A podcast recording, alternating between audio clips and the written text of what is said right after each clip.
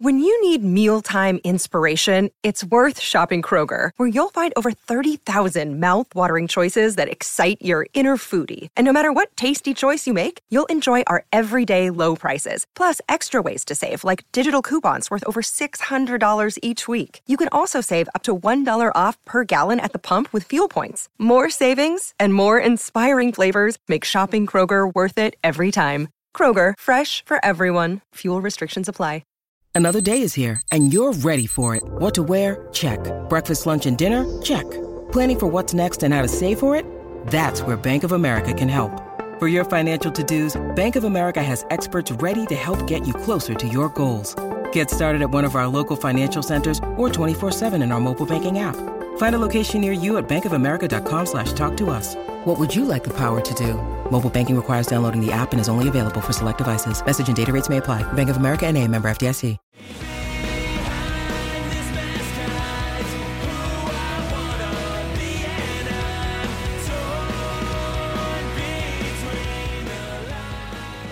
What's up, everybody, and welcome back to another episode of Straight Up Sabres, presented by the Hockey Podcast Network and the Charging Buffalo. As always, I'm Brendan. And I'm Taylor. And Taylor, the Vegas Golden Knights are on life support. Vegas suffered a brutal loss against the Dallas Stars. They need to win out their last two games of the year while hoping that, that Dallas loses to Anaheim and Arizona.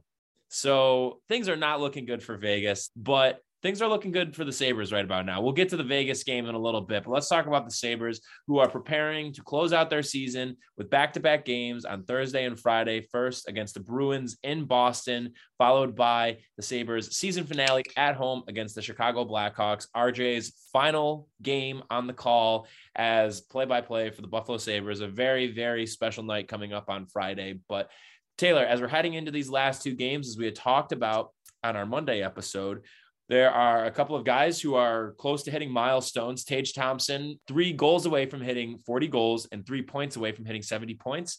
Jeff Skinner is two goals away from hitting 35 goals. Dahlin's two points away from hitting 55 points, and Olofsson is a point away from hitting 50 points. So there are definitely some things to look forward to here. It was confirmed today that Dustin Tokarski will be starting on Thursday against the Bruins, and they're hoping that Anderson is going to be able to go on Friday against the Blackhawks, while Kyle Okposo's status for both of these games is up in the air at this point. But I'm wondering, Taylor, what are you looking for out of the Sabres over these last two games? Mostly those things, I guess. Um, I don't really care. Well, it'd be nice to to beat Chicago, especially for a few reasons. First of all, it's a good send off for RJ. Second, I'll be there. That's huge. It's always huge. third. It's always nice to end the season with a win. I should say when I say RJ is one, that's number one by far. Like that's super important. I guess more than you being there. More than me being there, even.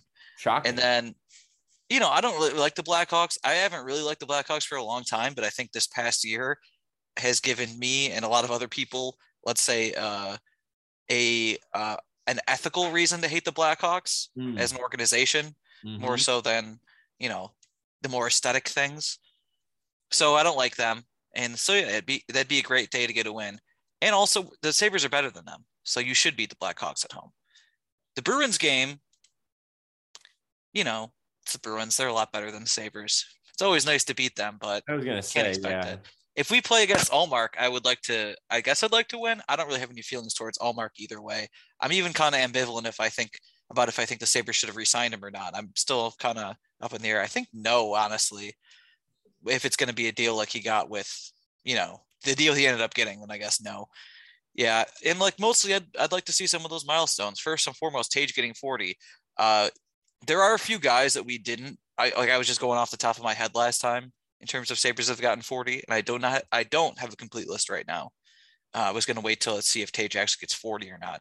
But when I was talking about the guys who have many have at this many goals in a season for the Sabres, there was definitely other ones that I did not have written down that are you know also on that list. So it should probably in the range of 10 to a dozen or so total. Mm-hmm. So that'd be crazy if Tage Thompson got on there. Absolutely. Yeah. I mean, that that is definitely the one to watch for. 40 goals is incredibly special. As you had said, it's only happened a dozen or so times in the history of the franchise. And I mean, again, really, I think the thing that I'm looking for out of these last two games is just to continue this momentum that they've been having into the offseason. It's been incredibly, incredibly great and just Uh, hopeful, I guess, to listen to all of these guys talk about how they don't want the season to end. I think Granato today was saying that guys showed up 25 minutes early to practice just because they're they're all so like jazzed up and they don't really want the the season to end. And so, you know, I think that in terms of what were realistic goals for this year for this team, I would say that they have met and or exceeded all of them for what you could have hoped for. They performed better than we were expecting them to at the start of the year. They had the guys that they needed to bounce back and really step up in Dahlin, Skinner, namely, doing that. You have an unbelievable breakout season from Tage. Nobody was expecting Okposo to do what he did this year by putting up 20 goals and being a 40 point guy, largely in a bottom six role. And then you start to see some of the steps from other guys. I mean, Jack Quinn took a monumental step in Rochester this year, which gives you a ton of hope going into next year. Same thing goes for JJ Peterka. I mean, he was just stellar down there all season long. So they'll be the Amerks will be finishing up their season, hopefully getting a playoff spot. We, we don't necessarily quite know that yet. But even back to some of the other guys in terms of like a development standpoint, like Mattias Samuelsson and his emergence. I mean, again, I nobody could have predicted that if uh, of the list of things that I thought were improbable, Tage like getting close to 40 goals and being like a 60 plus point guy in, in a in a top line center for them is at the top of the list, obviously. But Mattias Samuelsson solidifying himself as a part of the long term future of this blue line, I think the importance of that can't be overstated. It, it is just huge, and especially now as we're learning that uh, again over this pat the stretch of the past couple weeks that Dahlin has that flexibility to play on the right side. It, that does so much for this blue line. And then again, we're not even getting into Owen Power yet, too, where he's looked really, really solid in his short stint that he's ahead up. So you give all of these guys who have taken huge, huge steps this year a, an offseason to stay together. The core of this team, by and large, is going to remain intact. You give them a, a good offseason. Maybe there's a solid a couple of free agent or trade acquisitions, hopefully more so trade because we know what the track record is when it comes to free agency. But we'll, we'll talk more about this on our Monday episode because Monday is going to be more of like a formal season recap. But uh, the overwhelming feeling that I'm just having, you know, looking at these last two games is just positivity. I mean, I, I, you know, if they go with a split and go one and one, that'll be great. I'll be fine with that. I think that's probably to be expected. If they win them both, even better. And, you know, we'll see how the games go. But even if they end up, you know, losing them both, I have a hard time thinking that they're going to lose to Chicago. But either way, you know, there, there's nothing, I guess, that can happen over these next two games that would not make me feel like direction wise that this season was an was not an overwhelming success because I I feel like it was by and large like you got everything that you really needed to and that you were expecting to out of this year and then some. Yeah, definitely. I think I think you really hit on all the ones that that are important is that there's a bunch of guys that you feel better about this year than you did coming into the year.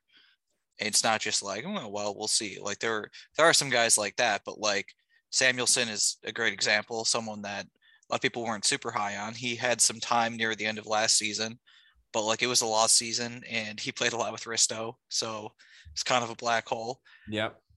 Uh, and like even another example is power. I mean, I didn't really know what to expect from his first couple weeks in the NHL, and it's been great. Aside from Tarasenko, like kind of embarrassing him that one time, the team has actually played incredibly well with him in the lineup. Like he's been a boon to the team currently, the team that right. was already trending up when he got there, right. which is huge considering his age. So that's really exciting thing and something to look forward to for next year. It's yeah, there's basically nothing that could happen that would really matter in these last two games. I guess the thing that really matters is like I said before, sending RJ off with a win. Right. Completely agree. And and again, I what's so crazy about all of this too, it, it's you know, I, I you just brought up there and other people bring it up like again like that the, the team was on the rise as it was and then with two weeks left in the in the season with all of this promise it's like oh by the way here's your first overall pick who's now going to step in and show that he could play in the nhl right away you know Yeah. on a night to night basis and then on top of that we're going to probably have two top 16 picks going into this draft coming up here. And the flexibility that that gives them i know last episode we talked about them potentially pursuing pld but there are other options of guys too that maybe will end up becoming available you know once we get through like the first round of the playoffs if there's teams that feel like they underperformed or want to shake it up or teams that don't make the playoffs of course as well where you know they need to shake up the course somehow or they need to to move a guy or maybe you are, are able to leverage one or two of those three first round picks depending on of course the stature of the player that you're going after. But regardless of that like whether you're walking out of the draft with three new first round talents in the system or you're walking out with one or two and then also getting a really quality roster like player on the you know on the books too on top of that either way the momentum is just going so hard in their favor right now and there's been times over the years where we've been able to say like you talked about it last time where they like what was it now like 5 years ago when they hit 80 points and we were like oh my god all right this might ha- be happening right now and then just yeah, the six years ago. Six years. Okay. Yeah. And like the wheels then just fell off. And, and there was definitely legitimate optimism to be had there. But this just feels a lot different right now. It, just feels as though the players believe in what the organization is building, the front office believes in what they're doing, and has a plan of attack that is going to be conducive to success in the league. And before, it just kind of felt like there was no direction. It was aimless, and Botterill really didn't do anything to try and supplement the immense amount of talent that he had on that roster. Certainly, their hiring decisions didn't help too when it came to both the front office and behind the bench. But, you know, when was the last time that we all kind of felt like, okay, we're feeling really good about the front office and the general manager. We're feeling really good about the coach. We're feeling really good about the up and coming talent. We're feeling really good about our draft capital. We're feeling really good about the guys who aren't even in the NHL yet, too, or close to having a sniff of it, like the Russian kids that we've been talking about, Rosen. We'll see what happens with Ryan Johnson, but you also have Devon Levi and Erik Portillo.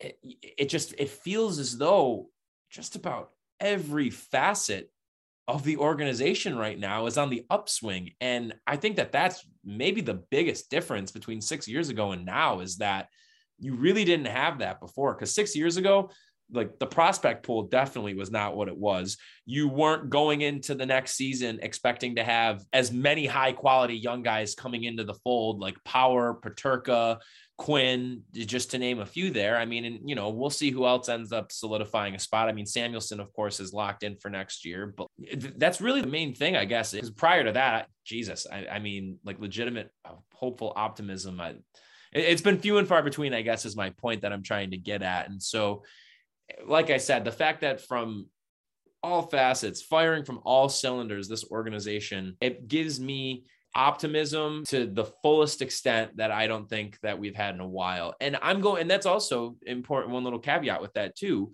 is that this is all being said without even having the expectation of them being a contender next year. Do I think that maybe even as recent as like two months ago to now, that my expectations for them next year have changed? Yeah, I would say so. I'm not expecting them to solidified 100% lock down a playoff spot because I think that it's maybe a, a little bit unrealistic to expect a jump like that.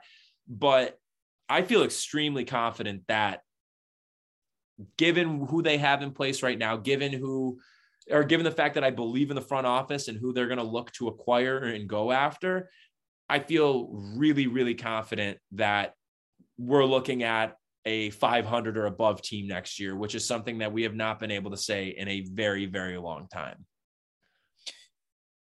Yeah, I yeah, I, I mean, honestly, they have not been above 500 since 2012. If you're just going by points percentage, they haven't had more than 82 points or Ten played at that pace. 10 Since- years. Yeah. So 10 this is the 10th straight year of that. So I agree with that. I'll say this: the thing that bothers me about the last time they finished a season well, which was 2016. Yeah. Um, so basically, I would say from like February 2016 through the beginning of the 16 17 season, there was no real long term concern about the Sabres from like anyone around here. So people like us were just excited. Like post tank, whatever you want to call it, Yeah. they have Eichel and Reinhart and O'Reilly and Kane and Leonard. And the time that he played that year looked pretty good. And like I said, they finished the season strong. They played at a 94 point pace. They drafted Nylander, which it was dumb at the time, but it's like, Awesome, well, at least they'll be able to keep scoring. And then they signed Okposo. There was never any like, oh, long term, they're still in really bad shape from people in Buffalo. There were people out there in the world saying that, and they ended up being right. Uh, but that's what kind of bothered me because some people were taken aback. I think it just hit me like like a ton of bricks on opening night when they were losing to I think the Canadiens, and it was like, oh wow, there is like five guys on this team that shouldn't be in the NHL, Yeah. and our prospect pool is not that good. Yup. it, or it's really like you know they're all gone now. So it was just like oops all of a sudden. And th- that was basically a realization like in and out of denial that whole season. And then by the end of the year it was like oh yeah that was they're not in great shape. Uh but that's i was someone who was let's say uh, well very pro rebuild and then pro tank while it was happening i think there was an annoying thing that happened after that was like it happened sometime in like 2017 that was like see tanking's bad but there was no one in 2016 that thought that. When they finished strong the year before, there was no like, ah, but they're actually still in bad shape, or this roster's still not filled out, or there's still this or that, or whatever. We're not sure about goaltending. It was none of that. There was no hemming and hawing. It was they are headed in the right direction. That was a uniform opinion. And it wasn't like, oh, they're going to make the playoffs this year Right. or whatever. It was like, they're good, they're competitive. And then it was going back to, oh, the tank's actually bad again. Like, in, and then that c- continues indefinitely every few months. Um, but like, that really annoyed me. Anyway, getting No. back to the, the We're the still dealing with people talking about it. It's ridiculous. You think people in Toronto are like, oh man, can you believe that we tanked and we have a guy now who scored 60 goals for us? Like, where, where are our morals? Like, come on. I- I- it's absurd. Yeah. So we last episode talked about Pierre Luc Dubois potentially being a Sabre in the future. And we talked about not having like a real French player for a long time, whatever. We got schooled. Well, here's the big thing. We both completely missed on two things. One is something that we should have known immediately. So how did I not think of Marty Biron? That's ridiculous. He's on Yeah, the that was- broadcast every night. Really bad. I mean, he's been gone for 15 years, so that's still a long time. Yeah. like jesus come on us the other thing is i we both completely underrated how french danny briere sounded and that's the thing the briere the, the Biron thing is just a brain fart this blew my mind Yeah. listening to him being interviewed in 2007 i either didn't realize or completely memory hold that he had a french accent and i've heard him speak i don't know how many times in the past i don't know he's been he became a saver almost 20 years ago and Yeah. I honestly couldn't believe it. Now there's a bunch of other savers that have been from Quebec and stuff too, but th- that's the one that just like really jumped out of me. Like Yeah, so Jason shout out Saber Pominville is from Scalpel, by the way. They were the one who, repl- who replied to us and sent us some of those interview clips. yeah, some of them are like so th- there's a difference, I guess I was saying. Not that I'm an expert on French Canada, but I think there's a difference between someone from Quebec and someone who's like French French. You know what I mean? Pierre Luc Dubois is unbelievably French. Just all the way around. That his name is. Pierre. like Your last name is Dubois. Come on. Dubois. I've heard that he walks into the games. He He, like with with a big baguette and a glass of wine. like he says ha ha ha after he scores. That guy's French. There's some guys that I've from, seen him like, wear a beret once or twice too. I will say. Yeah. Pominville is from Neck scarf too. Quebec, but like Pominville's not that French. No. Well, and some of the But other his name's that- Jason. How French can he be? exactly. Well, and some of the other names that were put out there too. Nick Deslauriers, Yeah, that one that that one's fair. William Carrier, I really didn't realize that one. Uh, Matt D'Agostini, Sabres legend. you see, the thing is, all these guys either didn't play for the Sabres that long or sucked. Right. Patrick Lalime, Steve Bernier. I mean, yeah, Biron though is just like that is a next level brain fart on our parts. The Biron one's crazy, but the Briere one, what a realization! Yeah, well, that's why I brought it up. I was like, dude, Danny Briere is is I, I guess I didn't realize the extent of it because yeah, those clips, he is letting it rip with that accent. But Yeah, I guess the difference is French is a first language versus as a second language. I Mhm. assume Pominville is his first language, or that English is his first language. He speaks both pretty fluently though, doesn't he? thought Yeah, I mean it is a what do you call it, multilingual.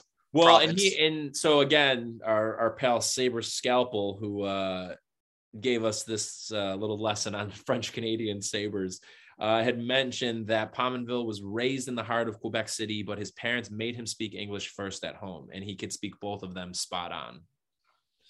I imagine a lot of guys there can speak both Yeah, spot on, but uh, yeah, that makes sense that he had to speak English in the home. Like, I mean, it makes sense as now you know that I've heard his accent, not as a Mhm. policy. Like, yeah, he just he never sounded to me like someone who was that French, but also he grew up in the heart of Quebec City. That's it's interesting. Have you ever been to Quebec? sadly no, but it's on my list, man. I want to go so bad and check it out. It's it's right there, and so many people haven't been to it. I've only been I've been to Montreal once. That's it. Mhm. Man, I did, did completely underrated going in how French it was going to be. Oh yeah, it's like I I have friends who have gone have it's like legit like Canadian Europe. Yeah, basically. So if you, it's there's a lot of vibes that way too. It's much more quiet than like Toronto.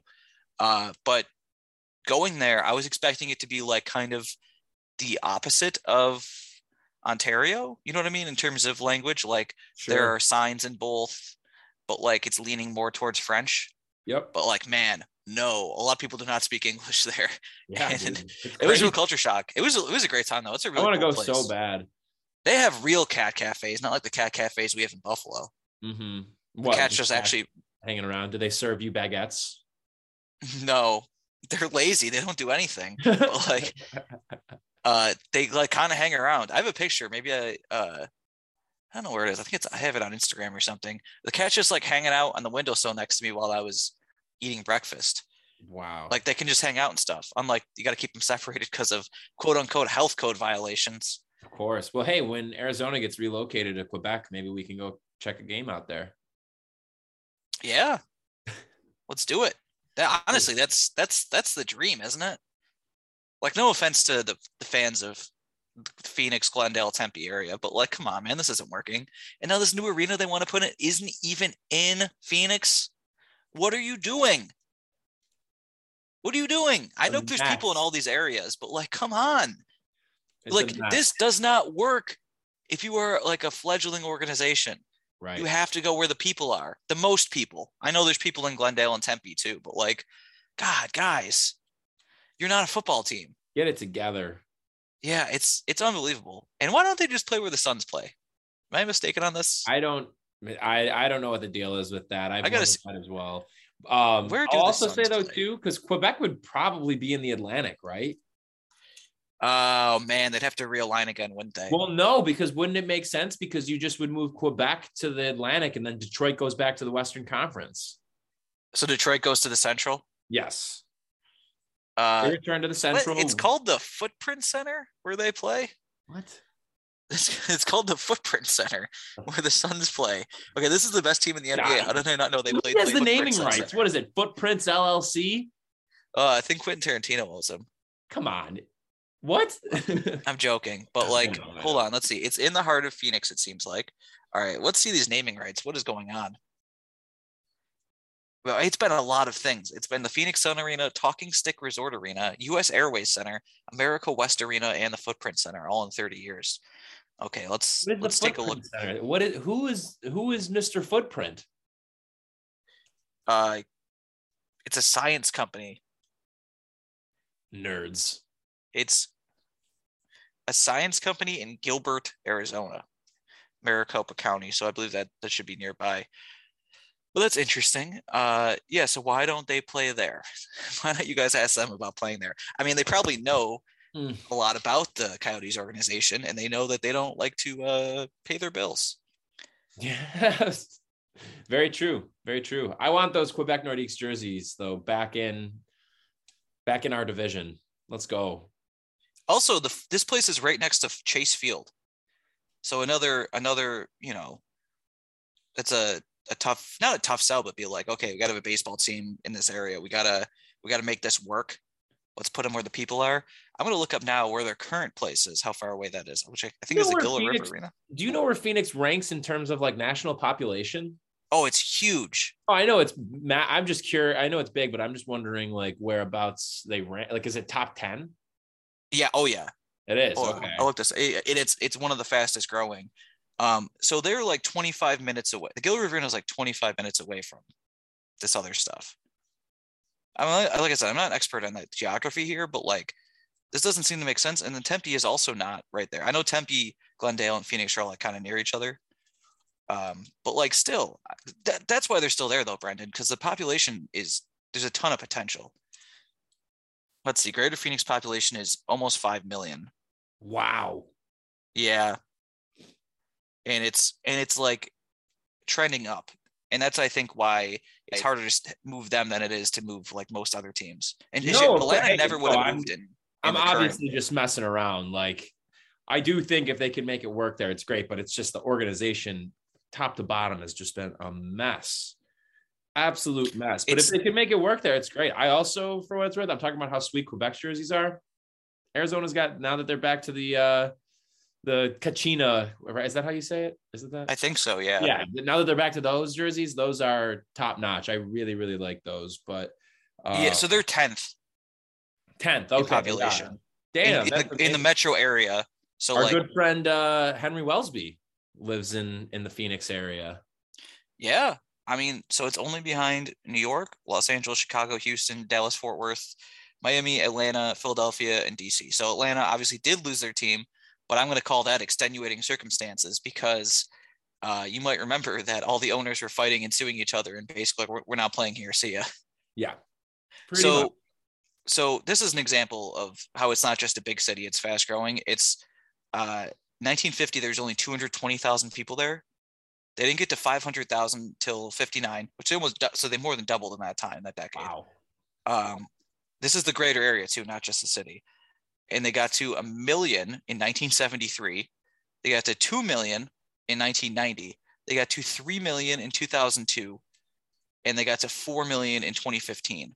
And they are at 46 or 4.6 million, I should say. So basically, every year there's been a growth for a long time. there's a growth rate of more than 5%. That's absurd. But there's still a growth rate every year like for example, the growth rate between last year and this year is 1.48%. It's impossible, literally, for area to have a growth rate positive for 70 straight years, unless you start with like nobody there, like Phoenix did, and grow into what it is now. So it's it's kind of crazy, but I mean that makes sense though. Like the Suns came there in like the late 60s.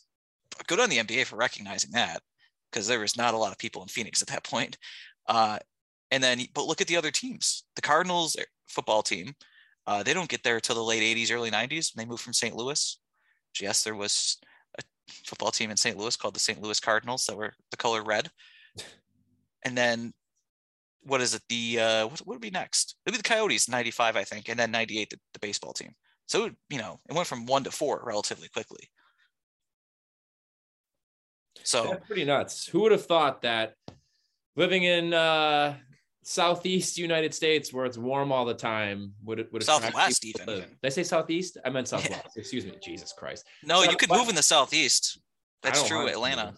I- well, who would have thought southwest United States with all of that beautiful warm weather would uh, attract people to want to live there? Truly a, a spectacle. It is interesting though because it's the desert. A lot of people for the desert. Of course, that's true of Vegas too. I mean, Vegas is the other example here. I guess it's something similar. Vegas is probably going to have four major league teams relatively soon. They had zero until 2017. What? How do they get? A, how do you think they get a basketball team? Ex- next expansion will probably be Vegas and Seattle. How long away do you? Th- how how far away do you think that is? Probably not far. It's been Yeah? 20 years since the NBA expanded. Oh, yeah, that's true. That's And true. honestly, they have the talent to do it. I mean, I'm trying to think of where else would even be up there. I know those are the two obvious ones for a starting point, but where else would even? the NBA expand? Yeah. You know where they need to get a team? What? Brooklyn, because those sorry ass bums got their ass kicked by the Celtics. You know who needs a team back? Newark. Newark? Yeah, who who wants who, East Rutherford, whatever, whoever, wherever they actually played. Go back to New Jersey. No one want like no one asked for this. True. New York City was like, we need another bad, embarrassing basketball team. They already have their bad, embarrassing basketball team that they actually do care about. They don't mm. need one they don't care about. Yep. It's wild. That's fair. That's fair. Man, what a goddamn great series that was, though. Celtics, and now they have Robert Williams back. Oh, baby. We're looking good, Taylor. Things were, were real dicey at the start of the year, man. But I'm telling you, what are, I think they've won 30 of their last 36 games or something ridiculous like that. Like, oh my Oh, god. Easy. It's 27 to 34, pal. Um, What what's that? it's 27 of 34. But okay, sorry, my bad. Um, I was off by what technically? Yeah, so seven losses in that span. Sorry, my bad. I think Kyrie had my favorite post game quote of all time, context included, that they he just was also pretty pretty ineffective at the end of a embarrassing sweep at the end of what was an embarrassing season after he skipped like 60 games because Yep. of uh what is a personal decision but a pretty stupid one that he could barely defend. Uh and he was like, "You know what? I think I want to run the show here. I think I want more power." Well, didn't he even admit that's honestly that is so good. Didn't he even admit too that he regretted doing that? He's like, oh, Yeah. I wish I would have played a couple more games. Like, yeah, no fucking shit, man. Yeah, it's insane. Kyrie, for Oh. someone who has one of the most iconic uh, playoff moments of all time in hitting that shot in the 2016 finals, and frankly, who's someone who was great throughout the 2016 and 17 playoffs, he has a terrible playoff resume, Yep. just in terms of overall accomplishments. Okay, so you have those. He was, like I said, he was good in 2017. 2015, first time he ever makes the playoffs, he's hurt in the conference finals and finals. No, and that's not his fault. Like a lot of these will be injury based, but it is what it is. He leaves 2018. He's hurt again. The Celtics make the conference finals without him. Hmm, interesting. 2019, he's back. The Celtics are worse. They get destroyed by the Bucks. He shoots like 30% and keeps insisting that he's going to guard Giannis. 2020, he's hurt, sits out the bubble. 2021 gets hurt again. 2022, whatever the hell this was. So that's his entire playoffs. Outside of mm. 16 and 17, he doesn't have a good postseason. He doesn't even have a passable postseason. What do you Wild. think about the Kevin Durant Charles Barkley feud? I think KD is made of paper mache. Yeah. I just love that it was cracking me up that he just refers to himself as a god. And then someone's like, Are you really referring to yourself as a god as you just got swept by the Celtics? And he's like, Aren't we all about self love here? Like positive reinforcement. Come on, man. Like, listen, I'll be the first one to to say that everybody needs to love themselves, be kind Not everyone. Not yeah, not, not when you get your ass whooped by Jayson Tatum. Yeah, be mad at yourself for a little bit, honestly. Be mad at, you know what? Like I think- imagine that though. Yeah, you get swept and you're just like, you know what? I'm the fucking man. I just got my ass handed to me by the best defense in the league and could not overcome it. I'm still fucking awesome though. yeah, he was bad. Oh, I'll guarantee this, bud. He- Giannis will not uh, go out as soft as KD did. And then of course Everyone- not. But Giannis also wanna played say KD's as good as the Celtics though. no, I mean when he plays the Celtics. That's what Win I'm or saying. lose. though. Yeah, it's not going to be like. KD is. And then people are going to be like, the, the people who still want to say KD is the best player in the world or have been desperate to get that taken. I don't think it ever has been 100% true. And now it's definitely not true. Definitely not. Who's your top three? Players in the world right now, Yeah. this is tough. I think it's kind of Giannis alone at number one. Um, because the other guys that I would have is like the best players this regular season, and everyone else in the world would have as the best players this regular season are Embiid Jokic and and Embiid. Jokic. Yeah. And like they really haven't done it in the playoffs the way that he has. Yeah. Like you can't compare anything to last year. So I feel like there isn't a top three. There's a top one, and then there's a bunch of other guys at the moment, including KD and LeBron. Yeah. Sure. Um, but like Soon to be Jayson Tatum too. I mean, he's in the he probably is at least near the group at, at this point. Yeah. But like like LeBron or like KD, I should say. Uh, this is my last point before we switch back to the other sport. He, I think his legacy is permanently ruined, not just because of the series, in in a way that it shouldn't be. because he makes And- Twitter accounts. Partially that, I don't think people will care about that as much. But like looking at his, I don't, I don't like to predict the future anymore, but I almost guarantee that for the next 40 years, it's going to be KD not getting the respect he really probably would deserve or could have deserved, and him being like, I'm not mad about it, but he's going to be permanently mad about it and yeah. know that he screwed up because that's what it comes down to. To me, KD at his peak was like unbelievable. Like he's one of the, he, I don't know, he could be one of the 10 or 12 best players ever. Agreed. Like he's one of the most fluent scorers ever, like fluid, I should say, not fluent, fluid scorers I've ever seen. He plays great defense. He's a seven footer that can shoot threes. Like I think we saw in the playoffs last year, he's like the matchup nightmare of all matchup nightmares. And he never got to be the consensus number one player. I mean, partially because he played in the LeBron era, but also like if he would have just stayed in OKC, they probably would have won a title at some point. Or I, I mean, I almost guarantee they would have won a title with. They were know, bound to. I like hundred percent. That kills me, you know, because he was like when he was with Oklahoma City. I mean, he was one of my favorite players in the league, and while I'm not of the you know mindset that him golden going to Golden State was this like monumental cardinal sin, because I get it. You want to chase a ring. He got his ring, whatever. But just because I'm not like steam out the ears mad about it doesn't mean that it also doesn't change how I feel about him. Like that definitely changed my perception of him. Like hundred percent significantly. It's like I was like, you do what you got to do. You want to go get that ring, like do it up. Like people pointed to like with LeBron and Bosh going to Miami and being like, well, how is this any different? And like, listen, it's very different. It is very different. That's the thing is that it is. Different. But even aside from that, though, it's like. I, how how eh, with his personality and how he ended up leaving Oklahoma City too, like in the manner in which he did, how can you not look at it in a negative light? And how, like look at mm-hmm. him in a negative light, and it absolutely tarnished his legacy. Um, and that's a great point too. I mean, like, yeah, KD in Oklahoma City was on another level, but again, it's like you're behind LeBron there, so you go to Golden State, where, I mean, you're still KD, obviously, but was he really the guy?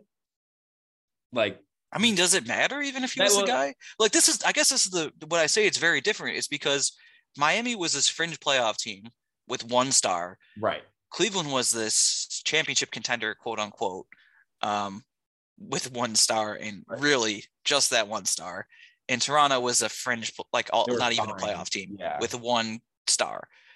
And two of those stars are better than one of the other ones. But like when they teamed up, it was this kind of, um, it was a weird fit at first, and there was no depth on Miami, and that's part of the reason they lost the first year. And then there was they got their depth, they got definitely got better in 12 and 13, but like Wade got worse. And all of a sudden they didn't have two superstars. They had a superstar and a star, and LeBron had to be that star. And I guess what I'm getting at here in the long term is Le- LeBron being a bad GM has generally been pretty good for his uh, actual personal legacy as a player because yeah. it makes him have to do more. And it's the same thing in LeBron in 2016. And I actually was texting about this today with our good pal Mike Dreebot about Durant, who I think Durant, in terms of like his peak, is as good as basically anyone I've seen except for LeBron. I mean, there's an argument with Giannis and, and Shaq too in there, and Duncan. I should guess I should throw Duncan in there too. Right. But like look at the century of performances we have. You have like Shaq in 01, and these guys have other performances too, but these are the memorable, like individual, like really will this team do a championship? Shaq in 01 when they go 15 and 1 in the playoffs. Duncan in 03. Um, Wade in 06. Uh, in 09, Kobe. Uh, 11, Dirk. 13, LeBron, especially. You could say 2012 as well if you want. And uh, like you, you, might throw in Steph Curry in 2015, I don't know, but then you throw in Kawhi and Giannis last year. Durant will never everything like that because he never needed that. Right. But anyway, let's hear from our. Uh, that sponsor. was. I just want to say quickly though, that was kind of my point though about him, like whether or not he was like the guy. Like obviously he was a driving force and reason behind why they won those championships. But my man, you walked into a team with two of the best shooters of all time in your backcourt. Yeah, and you have one of the best, defen- the best defensive players of the past decade also in your front court. Like he couldn't have walked into it. He he literally could not have walked into a better situation. Yeah. All right. So let's hear from our sponsors at DraftKings real quick. Hockey fans, feel the action on the ice like never before with DraftKings Sportsbook, the official sports betting partner of the NHL. Right now, new customers can bet just $1 on any team to win and get $150 in free bets if they do. If Sportsbook isn't available in your state yet, you can still hit the ice for cold hard cash. New customers can make their first deposit and play for free, play free for thousands with DraftKings Daily Fantasy Hockey Contest. Draft your lineup of eight skaters and a goalie and rack up points for goals, assists, saves, and more. DraftKings is safe, secure, and reliable. Best of all, you can deposit and withdraw your cash whenever you want. So, download the DraftKings Sportsbook app now. Use promo code THPN. Bet just $1 in any NHL team to win and get $150 in free bets if they do. That's code THPN at DraftKings Sportsbook, the official sports betting partner of the NHL. Must be 21 or older. Restrictions apply. See show notes for details. Okay, so quickly before we go, um, Brendan mentioned at the top of the show the Golden Knights lost to Dallas uh, last night. That would have been Tuesday night Oh, uh, in a shootout. Um, both teams started 0 for 7, and Dallas won on their eighth. Miro. Heiskanen. Miro Heiskanen. Uh, so this basically means that they Dallas Stars only need one point, and they happen to play the second and fifth worst teams in the league: the Arizona Coyotes and the Anaheim Ducks. So, and the Knights, meanwhile, have to play the Blues in their last game, and they play Chicago tonight. Correct. And the Blues are still fighting for position. Remember, home home ice advantage in the first round against Minnesota. So, folks, folks. this is interesting. Mm.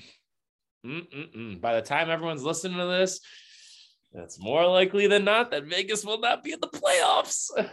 So that would mean the Oh. 16th overall pick for the Sabres and the 9th overall pick, Ooh. in addition to whatever Florida ends up being. Oh, well, actually, you know what, Taylor? Let me look really quick because I want to see what the like how much movement can there actually be from the Sabres perspective, if like depending on how this goes. Um, Dallas, uh, Detroit can pass them. can anybody else, or is it just Detroit?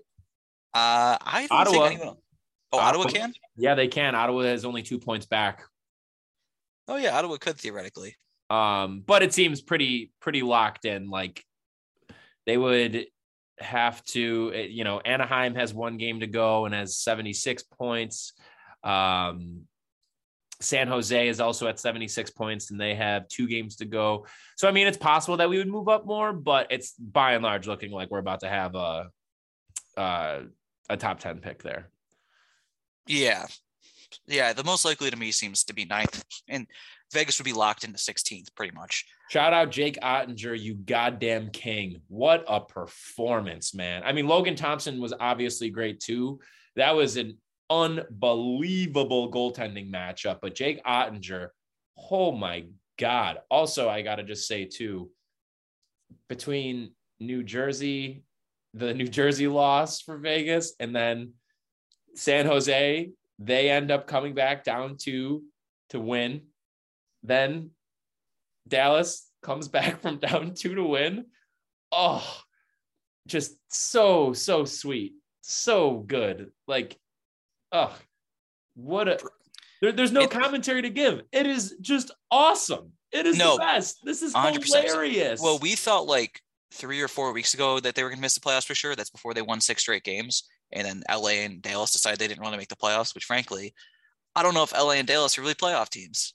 Um, but yeah, it's it's pretty wild. I it's it's hard to think of a comparison for a team this talented. Uh, so real quick though, I want to say this is such a weird thing I noticed when I was looking up how good Oettinger's been this year by goals saved above expected. Uh, Dallas's goalies that have played at least 15 games this year are 26th, 27th, and 29th in goals saved above expected. That is remarkably consistent. so who is that? Um, Oettinger, Wedgewood, Oettinger, and Holtby? Holtby. Yeah. Damn, It's weird, isn't it? very. That's wow. Well, here's a fun thing to tie it back to the Sabres before we go. Uh, the Sabres goalies that have played 15 games this year are 52nd and 53rd Goo. out of, I should say, out of how many goalies have played 15 games here. Hold on a second. It is a total of 67. so Damn. they are, yeah, Anderson has a negative 8.7 and Tokarski is negative 9.2. What was really, out of curiosity? Hopies is just over one. It's uh Hopies is 0.7, so just under one. Onger is 1.8 and Wedgewood is 1.9. Interesting year in net. And Very much so. yeah. All right, everybody. Well, this has been another episode of Straight Up Sabres presented by the Hockey Podcast Network and the Charging Buffalo. As I had mentioned before at the top of the episode, we will be back with our season recap on Monday. But in the meantime, make sure you're checking out both of the presenters of this podcast on their respective websites, whatever streaming platform you're currently using to listen to this episode, as well as on social media. Make sure you're also following us on social media, Straight Up Sabres on Facebook, Twitter, and Instagram. And make sure you're either following or subscribe to us on whatever you are currently listening listening to this podcast on. Last but not least, go to DraftKings, lovely sponsor of this show, and use promo code THPN at checkout to take advantage of great deals. Once again, we'll be back with a brand new episode on Monday. Thank you all so much for tuning in. This has been Straight Up Sabres.